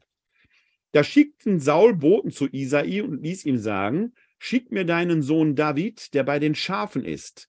Isai nahm einen Esel, dazu Brot, einen Schlauch Wein und ein Ziegenböckchen und schickte seinen Sohn David damit zu Saul. So kam David zu Saul und trat in seinen Dienst. Saul gewann ihn sehr lieb und David wurde sein Waffenträger. Darum schickte Saul zu Isai und ließ ihm sagen, David soll in meinem Dienst bleiben, denn er hat mein Wohlwollen gefunden. So oft nun ein Geist Gottes Saul überfiel, nahm David die Leier und spielte darauf. Dann fühlte sich Saul erleichtert, es ging ihm wieder gut und der böse Geist wich von ihm. Sie haben vorhin dieses Bild vielleicht noch vor Augen, wo wir diese äh, kleine Prozession mit dem Esel in der Mitte hatte, der ja Waffen trug. Der Waffenträger spielte eine Rolle und dahinter ging ein Mann mit der Leier. So eine Art Setting kann man sich hier vorstellen. Das ist kein Bild von David, aber es scheint offenkundig in der Antike durchaus solche Bilder gegeben zu haben, weswegen die auch erzählbar waren. Das ist glaubhaft, so kann das gewesen sein. Der Hirtenjunge, der sich an der Leier übt, der ist neben seiner Kampfeskunst auch in der Musik zu einer gewissen Meisterschaft, Könnerschaft gebracht hat. Zumindest spielt er so gut, dass er die offenkundig vorhandenen Depressionen des Saul zumindest temporär vertreiben, zu, zu vertreiben vermag. Musik hat eben auch eine therapeutische Funktion. Sie, weil sie die Emotionen anspricht, kann sie die Trauer verstärken, wenn es traurig ist. Sie kann aber eben auch zur Freude führen. Das Hafenspiel Davids scheint für den depressiven Saul wie eine Medizin gewesen zu sein. Musik wirkt hier therapeutisch. Dann lassen Sie uns einen Blick mal in den nicht ganz so bekannten äh, Propheten Nehemia werfen, denn auch da spielt Musik eine wichtige Rolle. Im, Besuch, im ähm, Buch Nehemia, im zwölften Kapitel, lesen wir ab Vers 27 Folgendes. Da geht es um die Einweihung einer Mauer. Bei der Einweihung der Mauer Jerusalems, offenkundig die Stadtmauer, holte man die Leviten aus all ihren Wohnsitzen nach Jerusalem, um mit frohen Lobgesängen und mit der Musik von Zimbeln, Harfen und Zittern die Einweihung zu vollziehen. Da haben sie direkt ein ganzes Instrumentarium, fast schon ein Orchester äh, äh, vor Augen und natürlich der Gesang, der dabei ist. Es geht offenkundig um einen festiven Akt. Die Musik ergreift den Menschen mit Leib und Seele, erhebt quasi die Seelen empor. Sie hat erhebende, aufrichtende Wirkung und trägt zur Festivität bei. Kein Fest ohne Musik, möchte man sagen. Allein darin zeigt sich schon wieder die besondere Bedeutung, die der Musik innewohnt. Da fanden sich die Sänger aus dem Umkreis von Jerusalem ein und aus den Gehöften der Leute von Netofa, aus Bet Gilgal und den Gemarkungen von Gebar und Asmaret. Die Sänger hatten sich nämlich rings um Jerusalem Gehöfte gebaut. Interessant. Wie könnten die das machen? Möglicherweise, weil sie mit ihrem Wirken vielleicht auch Lebensunterhalt verdienen könnten. Äh, gute Musiker äh, sind heute noch gefragte Menschen, die natürlich ihren Lebensunterhalt als Profis damit merken. Vielleicht war das damals schon so. Und dieser Hinweis auf die Gehöfte, die da im Umland waren, äh, ist eben dann auch nicht von ungefähr getan. Die Priester und Leviten reinigten sich selbst, sie reinigten auch das Volk, die Tore und die Mauer. Dann ließ sich die Vorsteher von Juda auf die Mauer steigen und stellte zwei große Festchöre auf. Zunächst Prozessionsreihen nach rechts oben auf der Mauer dem Aschentor zu. Ihnen folgte Hoshaja mit der einen Hälfte der Vorsteher von Juda. Dann kamen Asaja, Esra, Meschulam, Juda, Benjamin, Shemaja und Jeremia. Und die Priester mit den Trompeten. Hier handelt es sich bei den Trompeten wahrscheinlich eher um diese Shofarim, diese Shofarhörner, die wir haben, weil die eben auch eine kultische Bedeutung hatten und mit dem Priesterdienst durchaus verbunden waren. Sechaja, der Sohn Jonathans, des Sohnes Shemajas, des Sohnes Matanjas, des Sohnes Michajas, des Sohnes Sakkurs, des Sohnes Asafs und seine Brüder Shemaja und Asra, Azar, Azael, Milalja, Milalai, Gilalai, Maai, Netanel und Judah, Hanani mit den Musikinstrumenten des Gottesmannes David. Die Harfe ist auch dabei gewesen, die Leier. Das heißt, diese Verbindung des David, des Gottesmannes David, des Königs mit der Leier, die ist schon damals gewissermaßen sprichwörtlich gewesen. Vor ihnen her schritt Esra, der Schriftgelehrte, und am Quelltor, und zwar geradeaus, stiegen sie dann die Stufen zur Davidstadt und den Aufgang zur Mauer hinauf und kamen am Palast Davids entlang zum Wassertor im Osten. Der zweite Festchor ging in Gegenrichtung. Ihm folgte ich mit der anderen Hälfte des Volkes oben auf der Mauer am Ofenturm vorbei zur breiten Mauer, dann über das Ephraim-Tor, das Jeschana-Tor, das Fischtor am Turm Hananel und am Turm der Hundert vorbei zum Schaftor. Er machte Halt am Wachtor. Dann stellten sich die beiden Festchöre beim Haus Gottes auf, auch ich und die Hälfte der Beamten, die bei mir waren, sowie die Priester Eliakim, Maaseja, Minjamin, Michaja, Elioenai, Sechaja und Hanania mit den Trompeten und Maseja, Shemaja, Eleazar, Uzi, Johanan, Malkia, Elam und Esa. Nun ließen sich die Sänger hören. Ihr Leiter war Yisrachja. An diesem Tag brachte man große Schlachtopfer dar und alle freuten sich, denn Gott hatte ihnen eine große Freude bereitet. Auch die Frauen und Kinder waren fröhlich und der Jubel in Jerusalem war weithin zu hören. Wenn Sie Ihnen jetzt die Ohren klingeln, dann kommt das nicht von ungefähr, denn unser Hirn bringt dieses ganze, diese ganze Darstellung, erfüllt sie ja nicht nur mit Bildwelten, die ja hier reich geschildert werden, wie die Völkermassen, die Volksmassen da durch Jerusalem schreiten in einer wohlgeordneten Weise. Da steckt ja eine ganze Dramaturgie hinter. Das Ganze wird mit Instrumenten orchestriert. Das klingt in unseren Ohren ein großartiger festlicher Akt, bei dem die ganze damalige bekannte Musikwelt mit Leib und Seele, mit Gesang, Pauken und Tanz eine wichtige Rolle spielt. Die Musik als etwas Göttliches verleiht diesem Charakter, diesem Fest ja eben seinen auch liturgisch göttlichen Charakter, Charakter. Die Musik ist es, die zur Sakralität beiträgt und die großen Volksmengen, die dort versammelt sind, auch orchestriert. Da wird eben nicht durcheinander gequatscht und durcheinander gerannt. Es wird eine große Einheit gebildet. Aus den vielen Einzelnen entsteht eine göttliche, göttlich konstituierte Gesellschaft und Gemeinschaft. Jetzt passiert hier aber etwas Interessantes noch und das nehme ich als Überstieg dann in das große Gesangbuch des Alterwürdigen Testamentes, den Psalter. Denn hier wird ja von zwei Festchören gesprochen, die offenkundig auch in der Dramaturgie so angeordnet sind, dass sie nicht nebeneinander, sondern eher gegenüberstehen. Das ist ein Setting, das man heute noch vor allen Dingen in der monastischen Kultur kennt, in den Klöstern. Dort sind die Chorgestühle ja auch so frontal angeordnet, sodass quasi zwei Festchöre in Anführungszeichen entstehen, die sich gegenseitig ansingen.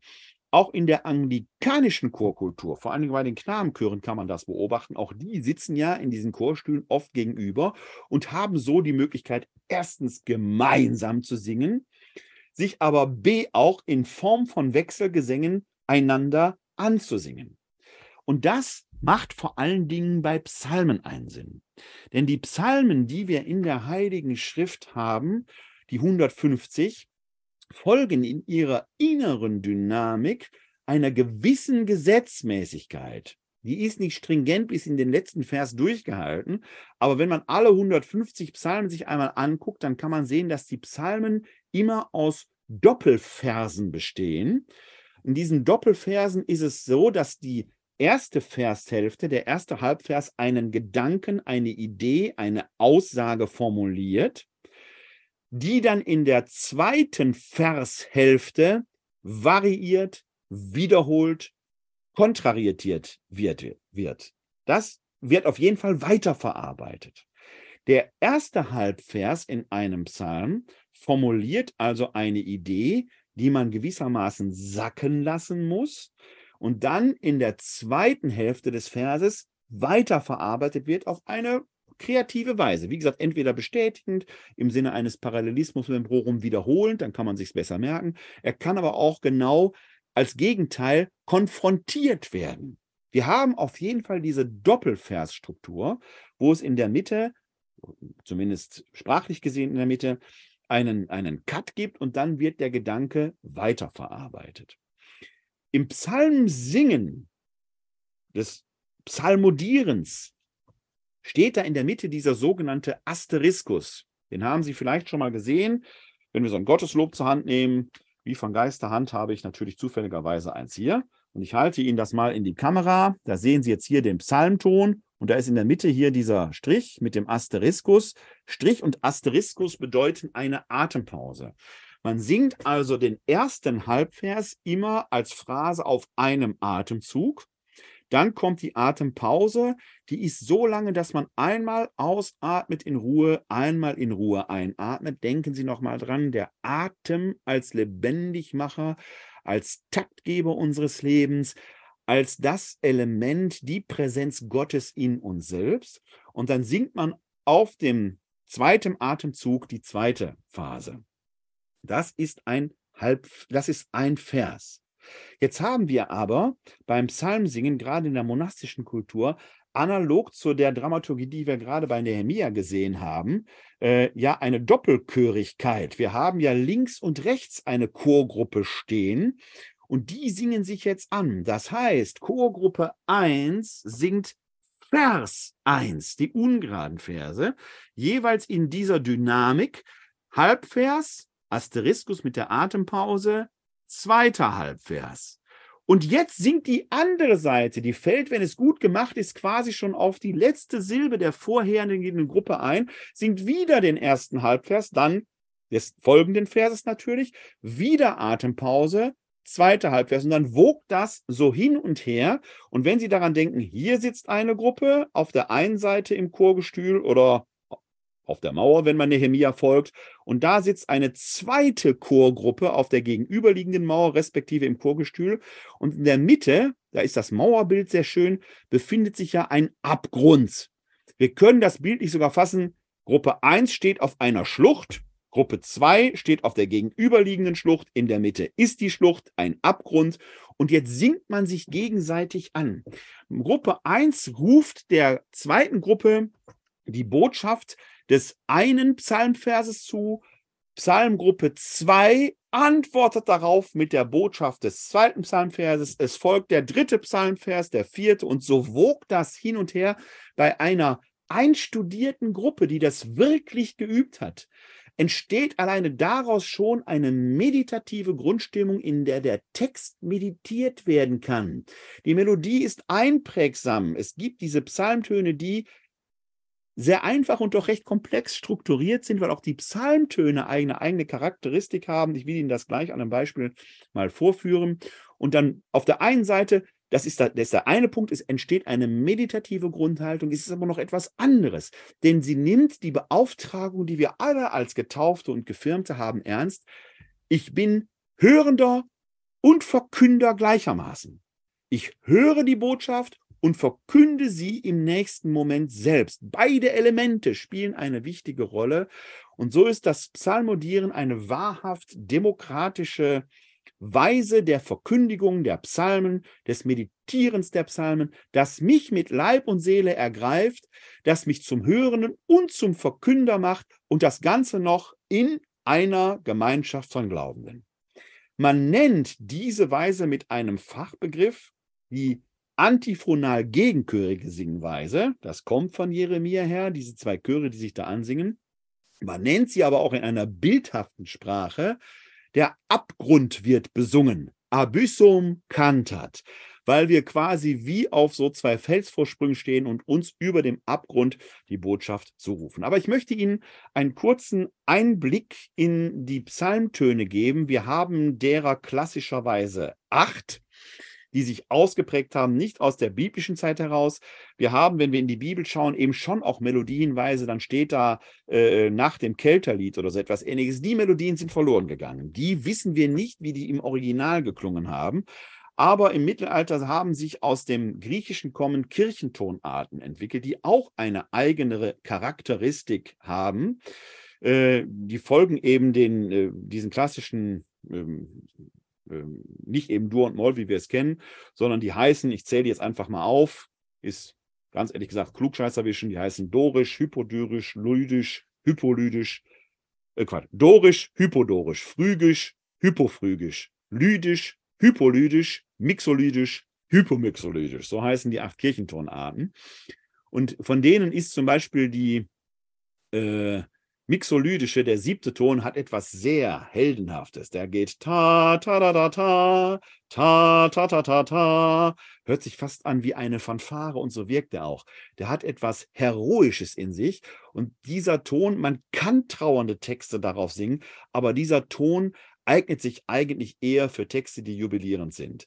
Während äh, zum Beispiel der fünfte Ton geht ta ta ta ta ta ta ta ta ta ta. Der hat etwas Nachdenklicheres. Und so haben diese Psalmtöne eine eigene Charakteristik, die ich eben auch gezielt einsetzen kann. Der erste Ton hat so einen Halbtonschritt da drin, der etwas Seufzendes, Trauerndes mit sich bringt. Also die Psalmtöne haben selbst schon diese emotionale Gestimmtheit, die da eine besondere Wirkung auch erzielen mögen. Und sie alle spielen eine besondere Rolle eben in der Verkündigung. Wir verkündigen uns gegenseitig ähm, die frohe Botschaft über die Psalmen. Und nicht umsonst wird der Psalter eben auch als Tora im Kleinen bezeichnet. Das hat viele Gründe. Aber die gesamte menschliche Existenz in Lob, Klage, Trauer, ja, äh, Todesangst, aus der Tiefe rufe ich zu dir, spielt dort eine Rolle. Und dieses Element wenn wir zum Beispiel Psalm 23 äh, sehen, merken Sie das schon im ersten Vers. Der Herr ist mein Hirte, erster Halbvers, nichts wird mir fehlen. Dieser Hirte ist ein guter Hirte, der dafür sorgt, dass es uns gut ergehen wird. Ich möchte Ihnen, weil es ja um Musikinstrumente und Gesang heute geht, das mal am Beispiel des 150. Psalmes sagen. Die letzten fünf Psalmen im Psalter sind die sogenannten Hallel-Psalmen. Die heißen Hallel-Psalmen, weil dort das Halleluja zum Schluss steht. Sind die Psalmen, die auch mit dem Pascha-Fest in Verbindung stehen, weil man nach dem Pessachmahl einen Spaziergang macht und dazu die Hallel-Psalmen singt. Also auch beim letzten Abendmahl, beim Gang nach Gethsemane, wo dann das Heilsdrama seine, seinen Lauf nehmen wird, vor der Verhaftung, vor der Todesnot, wird man diese Hallel-Psalmen gesungen haben. Der letzte Psalm des Psalters, der Psalm 150, entfaltet noch einmal die ganz große Instrumentenwelt vor uns in all seiner Vielfalt. Und wenn man da genau hinschaut, ist da von leisen und von lauten Instrumenten die Rede. Dieses ganze Orchester wird zum Klingen gebracht. Und diesen Text möchte ich Ihnen ausnahmsweise einmal nicht vorlesen, sondern vorsingen im siebten Ton, dem Jubilierenden, denn der passt dazu wie die Faust aufs Auge, weil es ein wahrhaft lobhuldiger Text auf die Größe Gottes ist. Lobet Gott in seinem Heiligtum, lobt ihn in seiner mächtigen Feste. Lobt ihn für seine großen Taten, lobt ihn in seiner gewaltigen Größe. Lobt ihn mit dem Schall der Hörner, lobt ihn mit Harfe und Zither. Lobt ihn mit Pauken und Tanz, lobt ihn mit Flöten und Saitenspiel. Lobt ihn mit hellen Zimbeln, lobt ihn mit klingenden Zimbeln. Alles, was atmet, lobe den Herrn, Halleluja. Soweit Psalm 150 wo Sie sehr schön, fast in Reinkultur, diese Doppelstruktur der Verse sehen können. Lobet Gott in seinem Heiligtum, lobt ihn in seiner mächtigen Feste. Das Heiligtum, der Tempel als Burg Gottes, in der er wohnt, lobt ihn für seine großen Taten, lobt ihn für seine in seiner gewaltigen Größe, wo sich die Größe Gottes eben ereignet. Und dann kommt dieses Instrumentarium. Interessant eben, wie da oft auch Laute mit leisen Instrumenten abwechseln und einander gegenübergestellt werden. Oder, wie ich es manchmal sage, man muss nicht leise sein, um Gott zu hören, der verschafft sich schon Gehör, aber auch in der Stille spricht er uns. Nicht exklusiv, auch. Wer auch immer sagt, wir müssen still werden, um Gott zu hören, sagt nichts Falsches, aber eben auch nicht die ganze Wahrheit. Denn wenn wir zum Beispiel ins Buch Ezechiel gucken oder an andere Stelle, da ist es wie das Rauschen von Wassermessen, wie Donnerhall, wenn Gott spricht. Und da hat man eher den Eindruck von Trompeten. Aber in der kleinen klingenden Zimbel ist er genauso da. Nicht entweder oder, sondern sowohl als auch. Das war jetzt mal ein kursorischer Blick, bei weitem nicht um Vollständigkeit bemüht, das würde den Rahmen vor dich sprengen, in die Welt des altehrwürdigen Testamentes, in das, was Musik dort als Rolle spielt. Und wir haben gesehen, an zentralen Stellen, die für die Identität und Geschichte des Volkes Israel sind, der Exodus, der König David, spielt Musik eine zentrale Rolle. Ja, selbst im Buch Nehemiah, wo es offenkundig ja um die Größe der Stadt Jerusalem geht, spielt Musik eine bedeutende Rolle. Werfen wir noch einen kurzen Blick in Texte des Neuen Testamentes, in denen Musik von Bedeutung ist. Da fällt zuerst ein kurze, eine kurze Replik im Epheserbrief auf. Den schlage ich mir eben auf und dann blende ich Ihnen den auch ein. Wir sind da im fünften Kapitel, der Vers 19 folgende. Ich blende den Text ein.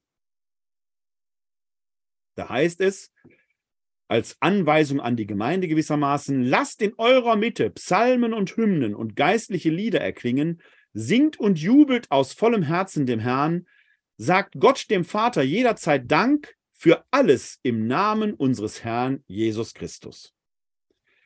Der Gott gebührende Dank wird nicht nur verbal formuliert oder im stillen Gebet, nein, der Dank ist so groß, dass er aus den Herzen der Gläubigen hervorbricht und sich in einem Jubelgesang eben in Psalmen, Hymnen und geistlichen Liedern Raum verschafft.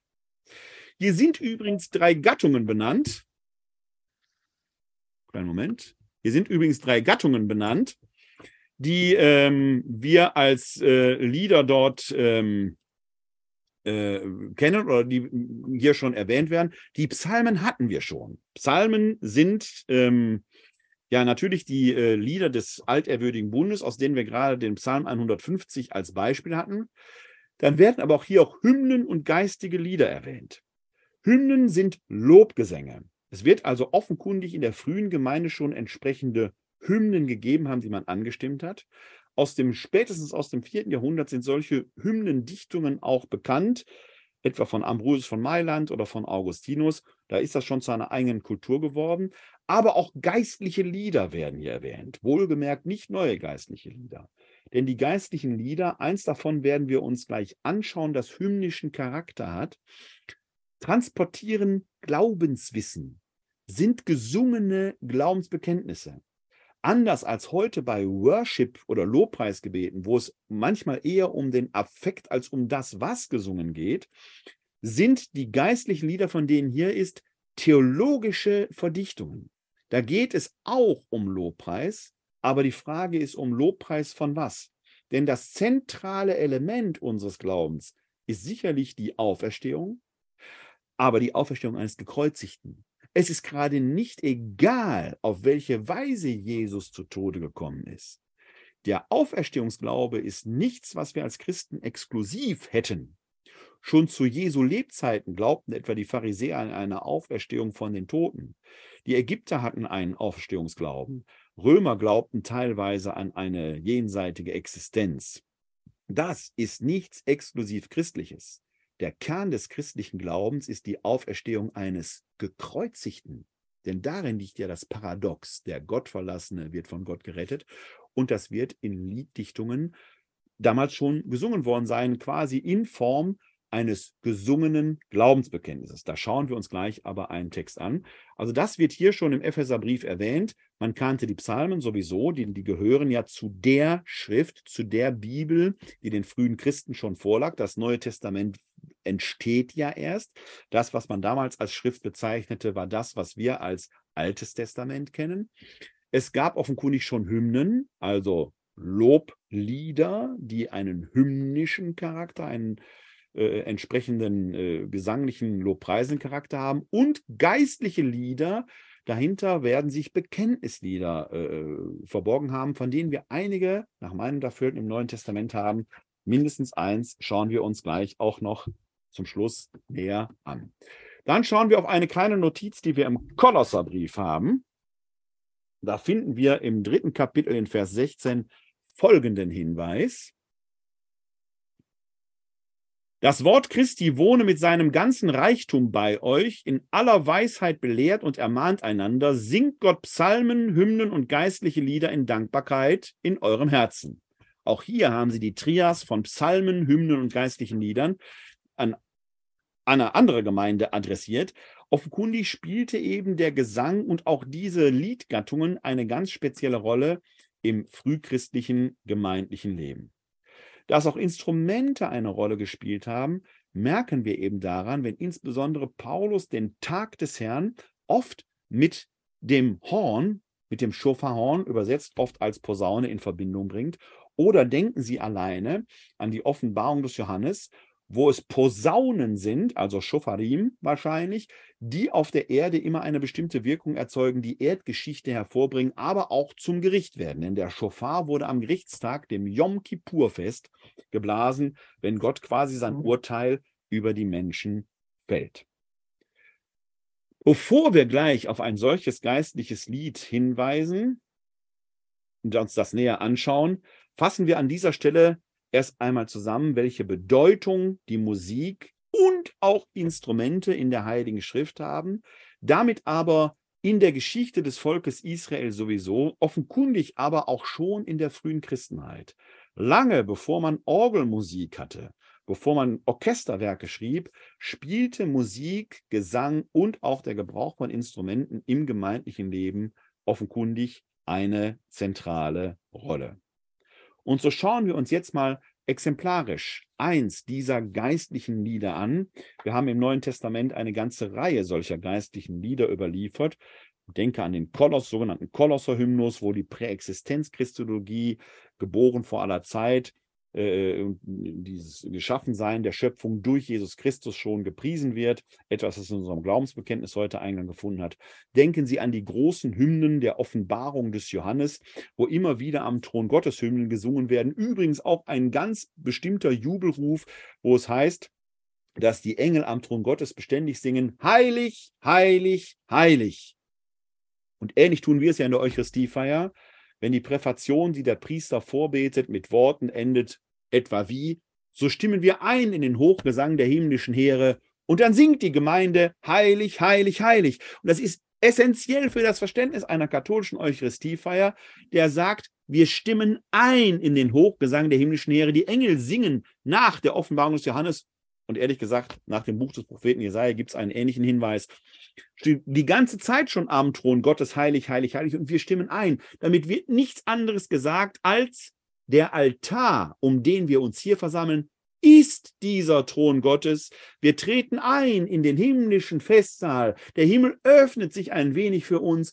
Alle die, die jetzt schon um den Thron Gottes versammelt sind, die Engel sowieso, aber streng genommen auch die Verstorbenen. Man feierte früher Messen, Gottesdienste an Märtyrergräbern. In jedem katholischen Altar ist eine Reliquie gestattet als Zeichen, dass wir über Leben und Tod hinaus am Thron Gottes miteinander verbunden sind, die singen die ganze Zeit schon heilig, heilig, heilig und wir stimmen jetzt ein. Die Kirche wird zu einem Teil des Festsaales Gottes. Auch da sehen Sie, wie Musik Gemeinschaft schafft und im sogenannten Sanctuslied sogar über den Tod hinaus, wenn Sie das so wollen. Ja? Also wir haben im Neuen Testament eine ganze Reihe solcher melodischer, liedhafter Texte, einen möchte ich mit Ihnen jetzt näher anschauen, weil dieser Text auch nochmal in einer besonderen Weise die Funktionalität von Musik deutlich macht, weil es dann nicht nur auch, aber nicht nur, um Emotio geht, sondern auch um Memoratio und Traditio. Dieses Weitergeben von Glaubenswissen durch gedichtete, verdichtete Theologie, die dann noch rhythmisiert in eine musikalische Form gebracht wird, eine melodische Form gebracht wird. Wir wissen leider nicht, auf welche Melodie dieser Text im griechischen Original gesungen wurde. Man hatte damals ja noch keine Notationen. Aber wir können schon an der Rhythmik, die selbst der deutschen Übersetzung innewohnt, einiges nachvollziehen. Und man mag vielleicht sogar erahnen, welche Art der Melodie da mal äh, war, der Melodieführung drin war. Denn schauen wir uns diesen Text mal an. Wir sind im Philipperbrief. Es handelt sich um den Philipper-Hymnus, Kapitel 2, die Verse 5 bis 11. Der Vers 5 leitet ein mit den Worten, Seid untereinander so gesinnt, wie es dem Leben in Christus Jesus entspricht. Doppelpunkt. Und jetzt kommt ein Hymnus, ein geistliches Lied. Hymnus ist eine gedichtete Form zum Lobpreis, aber hier geht es eher in Form des geistlichen Liedes, weil hier eben auch eine bekenntnishafte Struktur drin ist, die man gemeinsam gesungen hat als quasi Glaubensbekenntnis und in dieser gesungenen Form auch weitergeben, also behalten konnte.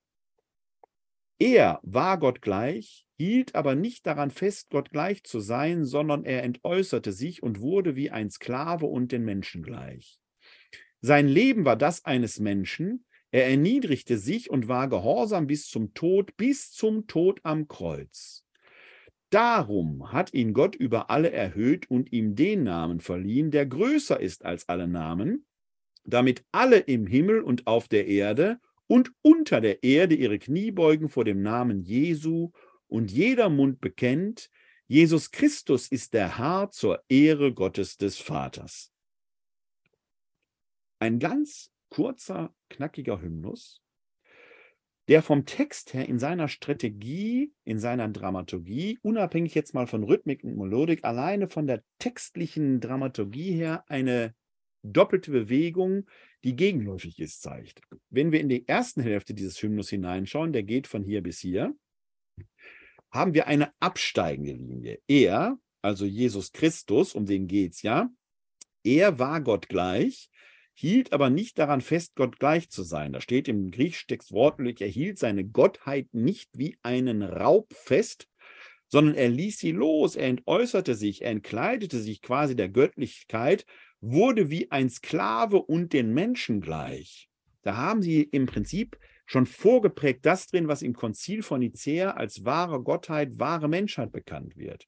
Er war Gott gleich, wurde aber zu Menschen. Es ist noch nicht geklärt, wie verhalten sich die beiden Naturen zueinander. Das ist noch weit vorreflektiv.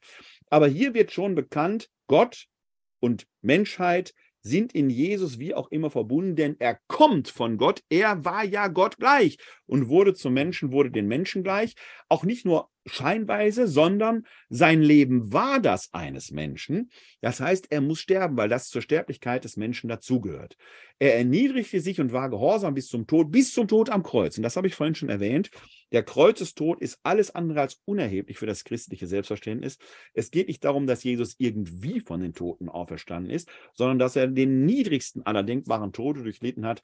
Paulus schreibt ja im zweiten Korintherbrief, Kapitel 5, Vers 21, ja, den, der keine Sünde kannte, für uns zur Sünde gemacht, damit wir Gerechtigkeit Gottes würden in ihm. Auf diesen Satz bin ich ja in der letzten Folge, als es um den wahren Menschen und wahren Gott Jesus ging, näher eingegangen, brauche ich jetzt hier nicht weiter zu erläutern. Aber die Idee dahinter steckt, in Jesus identifiziert sich Gott total mit uns Menschen, mit dem menschlichen Dasein und zwar so total, dass er sich bis in den niedrigsten aller denkbaren Tode hinein identifiziert damit er sich wirklich mit allen Menschen identifiziert. Und da ist dieser Gehorsamsakt, der hier erstmal seinen Tiefpunkt findet. Tiefer kann man nicht sinken als bis zum Tod am Kreuz.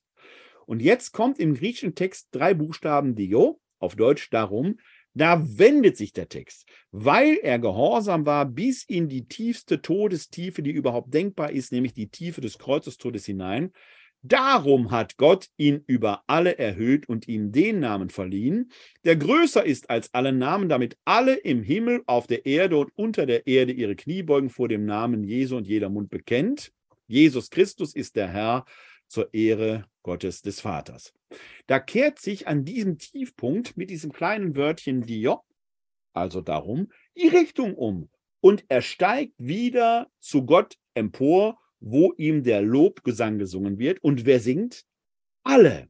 Alles, was existiert, oder mit Psalm 150 gesagt, alles, was atmet, nämlich alle im Himmel, auf der Erde und unter der Erde, also im Sheol, die ganze Schöpfung in all ihrer Breite und Ausprägung preist Jesus für seine Heilstat. Warum die unter der Erde? Weil er die, und das wird dann später im zweiten Petrusbrief entfaltet, auch die ja erlöst hat. Nach äh, äh, mythologischer Vorstellung nutzt Jesus ja die Zeit zwischen dem Kreuzestod und seiner Offenbarung der Auferstehung, sprich den Kasamstag, um die aus der Unterwelt zu befreien, die dort noch gefangen sind. Das deutet sich hier schon an, denn auch die, die im Schattenreich sind, also in der Unterwelt, preisen ihn mit Jesus Christus ist der Herr zur Ehre Gottes des Vaters. Wir kennen, wie gesagt, nicht die Melodie, die gesungen wurde. Wir kennen nicht die Rhythmik, die gesungen wurde. Aber dieser Text lässt erahnen, wie er gesungen würde. Wir haben zum Schluss nämlich mit dem Jesus Christus ist der Herr zur Ehre Gottes des Vaters ja ein bekenntnishaftes Element, das möglicherweise wie ein Referain von der ganzen Gemeinde gesungen worden ist. Dann haben wir eine psalmähnliche, dieses, dieser Hymnus ist kein Psalm, aber wir haben eine psalmähnliche Doppelstruktur mit einer ersten Hälfte, die hier hingeht, und einer zweiten Hälfte, die hier hingeht. Man könnte sich durchaus vorstellen, dass auch dieser Gesang in dieser Doppelstruktur präsentiert wurde. Entweder indem zwei Kantores, zwei Kantoren einer singt die erste Hälfte, einer singt die zweite Hälfte. Die Gemeinde stimmt zum Schluss jubilierend in den Schlussrhythmus äh, äh, Jesus Christus ist der Herr zur Ehre Gottes des Vaters ein. Oder die Gemeinde ruft sich das selbst zu. Die eine Gemeindeseite singt die erste Hälfte, die zweite Gemeinde singt die zweite Hälfte. Alle gemeinsam preisen zum Schluss Jesus mit diesem Schlusslob, Jesus Christus ist der Herr zur Ehre Gottes des Vaters extremst verdichtet haben wir hier ein hymnisches Glaubensbekenntnis, das was Psalm, das was 2 Korinther 5:21 sehr verklausuliert auf den Punkt bringt, wird hier hymnisch erdichtet, entfaltet, damit emotional viel berührender gemacht als dieser doch sehr nüchterne Satz, dort im zweiten Korintherbrief und gleichzeitig offenkundig in eine Form gebracht, die ja sogar dramaturgisch entfaltet werden kann und damit in sich schon eine Mini-Liturgie ist, die mit Sicherheit in einem frühchristlichen Gottesdienst in einem größeren Kontext eine Rolle gespielt haben dürfte. Wir haben ganz am Anfang einen Blick darauf geworfen, dass Musik und Rhythmus ja selbst in rudimentären Formen eine Rolle spielt. Wir können mit den Händen schon klatschen, im Schlachtrufgesängen in den Fußballstadien, überall dort hat Musik eine emotionalisierende und gemeinschaftsschaffende Wirkung, die ja auch nochmal die Emotionen der Angefeuerten berührt. Wir haben just im Neuen Testament einen, eine Begebenheit, von der ich glaube, dass wir die nicht ganz richtig verstehen, wenn wir dann nur eine schöne Geschichte draus machen. Ich glaube, dass da viel mehr hintersteht. Es handelt sich um den Einzug Jesu in Jerusalem. In unserer oft naiv geprägten Glaubensvorstellung zieht Jesus da auf einem Esel reitend ein und die Menschen reißen Palmzweige ab und rufen da Hosanna dem Sohne Davids. Die Frage ist, wieso wissen die Menschen überhaupt davon? Wer zieht da überhaupt ein? Viel wahrscheinlicher ist folgendes Setting. Jesus befindet sich ja vor seinem Einzug in Jerusalem im judäischen Umland, näherhin in Bethanien. Man kann aus einigen Notizen speziell des Lukas-Evangeliums erschließen, dass nach dem sogenannten galiläischen Frühling ein Aufbruch nach Judäa stattgefunden hat. In Galiläa hat sich schon ein Grundsatz der jesuanischen Bewegung konstituiert, insbesondere um den Zwölferkreis herum. Aber es scheint nach einem euphorischen Beginn durchaus zu Absatzbewegungen gekommen zu sein. Und Jesus beschließt, nach Jerusalem zu gehen, um sein Werk, seine Sendung zu erfüllen. Lukas Evangelium, der 51. Vers des 9. Kapitels, spielt seine Rolle, wo so ein Cut ist und da bricht er nach Jerusalem auf. In Judäa scheint seine Verkündigungstätigkeit Wirkung gezeigt zu haben, sodass seine Gemeinschaft sich vergrößert. Insbesondere im Lukas-Evangelium findet dort nämlich analog zur Sendung der Zwölf in Galiläa eine Aussendung der 72 statt, von denen Jesus dann im 46. Vers des 10. Kapitels sagt, ich bin in euch. Wer euch sieht, sieht mich. Das sagt er den 72, nicht nur den 12. Und die 72 sind quasi sie und ich. Wir sind als Getaufte und Gefirmte gesandt. Der Lukas betont sogar, dass es 72 zusätzlich zu den 12 waren. Wir können also alleine aus diesem Zahlenspiel schon sagen, mindestens 84 Personen sind Jesus zu diesem Zeitpunkt gefolgt. Das ist schon eine veritable Gruppengröße. Aber Jesus wählt ja aus. Die Gruppe muss also größer gewesen sein. Ich vermute mindestens doppelt so groß. Wir werden zu diesem Zeitpunkt, also kurz vor dem Einzug in Jerusalem, mit einer Bewegung von mindestens 200 bis 250 Personen zu rechnen haben. Das ist schon eine ansehnliche Gruppe Mensch. Und wenn die jetzt sagt, wir ziehen nach Jerusalem hinein zum Pessachfest, Jerusalem schätzt man hatte außerhalb der Wallfahrtsfeste vielleicht 2000 Einwohner. Zum Pessachfest werden in der Stadt 20.000 mehr gewesen sein. Also die Stadt platzte aus allen Nähten. Und da kommen jetzt 200, die ziehen mit Jesus da hinein. Und diese 200 sind es, die Palmzweige haben und jetzt Jesus wie einen speziellen König, der reitet ja auf einem Esel nach Jerusalem hineingereiten. Und die rufen jetzt etwas. Die rufen nämlich einen Wechselgesang. Jeshua der hebräische Name Jesus, Jeshua heißt ja Gott hilft. Und Hosanna heißt Hilf doch. Die eine Gruppe der Anhänger Jesu ruft wie ein Schlachtruf, Hilf doch. Und die andere ruft Jeshua, preist quasi Jesus und Gott hilft. Und so entsteht ein Schlachtruf, der in Wechselgesang dargeboten wird.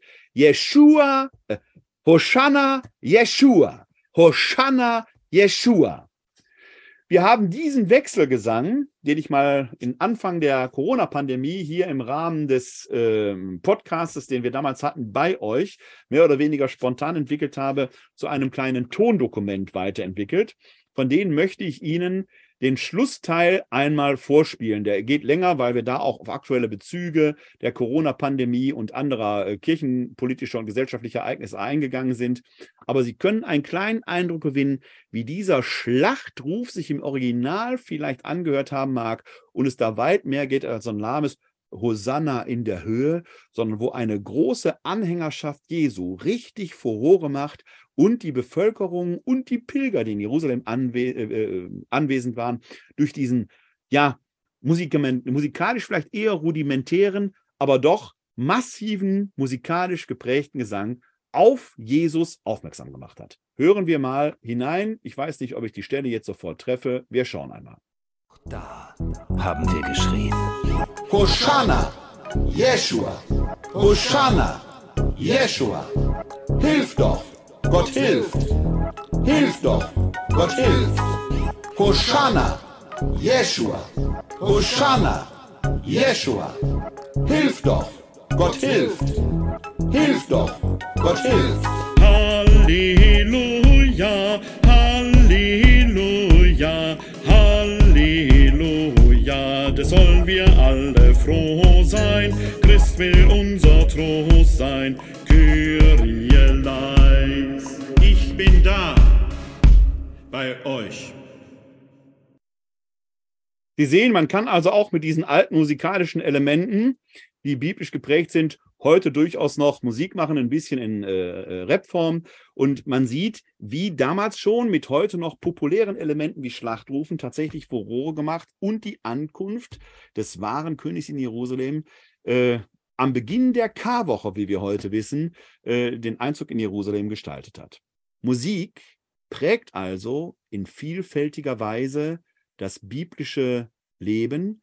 Wir können aus der Bibel sehen, wie wichtig Instrumente, Psalmen, Gesang und Musik waren in der ganzen Breite als Therapeutikum bei David, der für Saul die Harfe spielt, als Jubellied nach geglückter Befreiung aus Todesnot, als gemeinschaftsstiftendes Element, aber auch als Mittel, um Glaubenswissen zu tradieren über Generationen hinweg.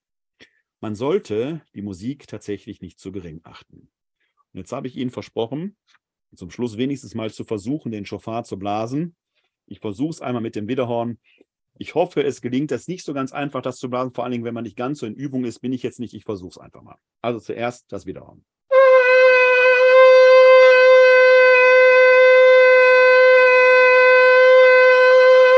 Merken Sie, das hat schon so einen speziellen Klang.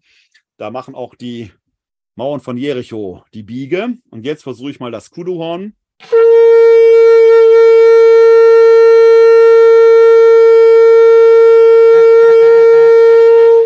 Zwei archaische Instrumente, die in der Bibel erwähnt werden, die heute noch im Judentum zu vielen Festen, insbesondere des äh, Yom Kippur-Festes, eine Rolle spielt.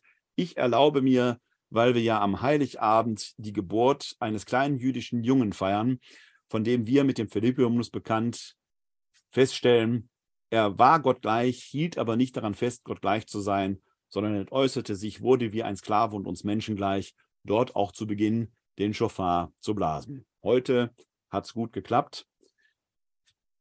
Ich hoffe, für Sie war es eine interessante, erkenntnisreiche Veranstaltung. Wir haben nur einen Teil der biblischen Texte heute betrachtet. Das geht viel, viel weiter, hätte aber den Rahmen gesprengt. Aber vielleicht macht es Ihnen Freude, das ein oder andere selbst einmal nachzuforschen. Mein Angebot gilt, wenn Sie noch Themenideen haben, schicken Sie mir die gerne, genauso wie Rückmeldung zu dieser Sendung oder theologische Fragen, die Sie vielleicht haben. Nutzen Sie dazu die E-Mail-Adresse info@ katholische-citykirche-wuppertal.de.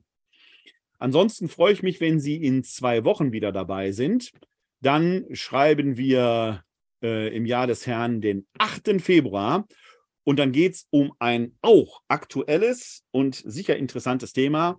Dann geht es nämlich um die Frage Hierarchie. Welche Ordnung braucht die Kirche? Könnte fast nicht aktueller sein wo der Brief aus Rom, mit dem Rom ja auf eine Anfrage von fünf deutschen Bischöfen den synodalen Weg betreffend, demselben, ich will nicht sagen, eine Absage erteilt, aber ihn doch eher zu zähmen sucht und einzuhegen versucht. Und diese Frage, Hierarchie, welche Ordnung braucht nun die Kirche und welche ist wirklich gewollt? Hat Jesus überhaupt Gemeinde gewollt und eine Hierarchie gestiftet, wie es mancher sagt? Wir werden es sehen. Spannendes Thema. Wir sehen uns also sehr gerne wieder am 8. im 2. im Jahr des Herrn 2023 um 19 Uhr live hier, später in der Aufzeichnung. Bis dahin hoffe ich, dass Sie gesund bleiben oder zu werden, dass Sie gesund bleiben oder werden und helfen Sie bitte anderen gesund zu bleiben oder zu werden. Ihnen allen da draußen wünsche ich ein herzliches Glück auf!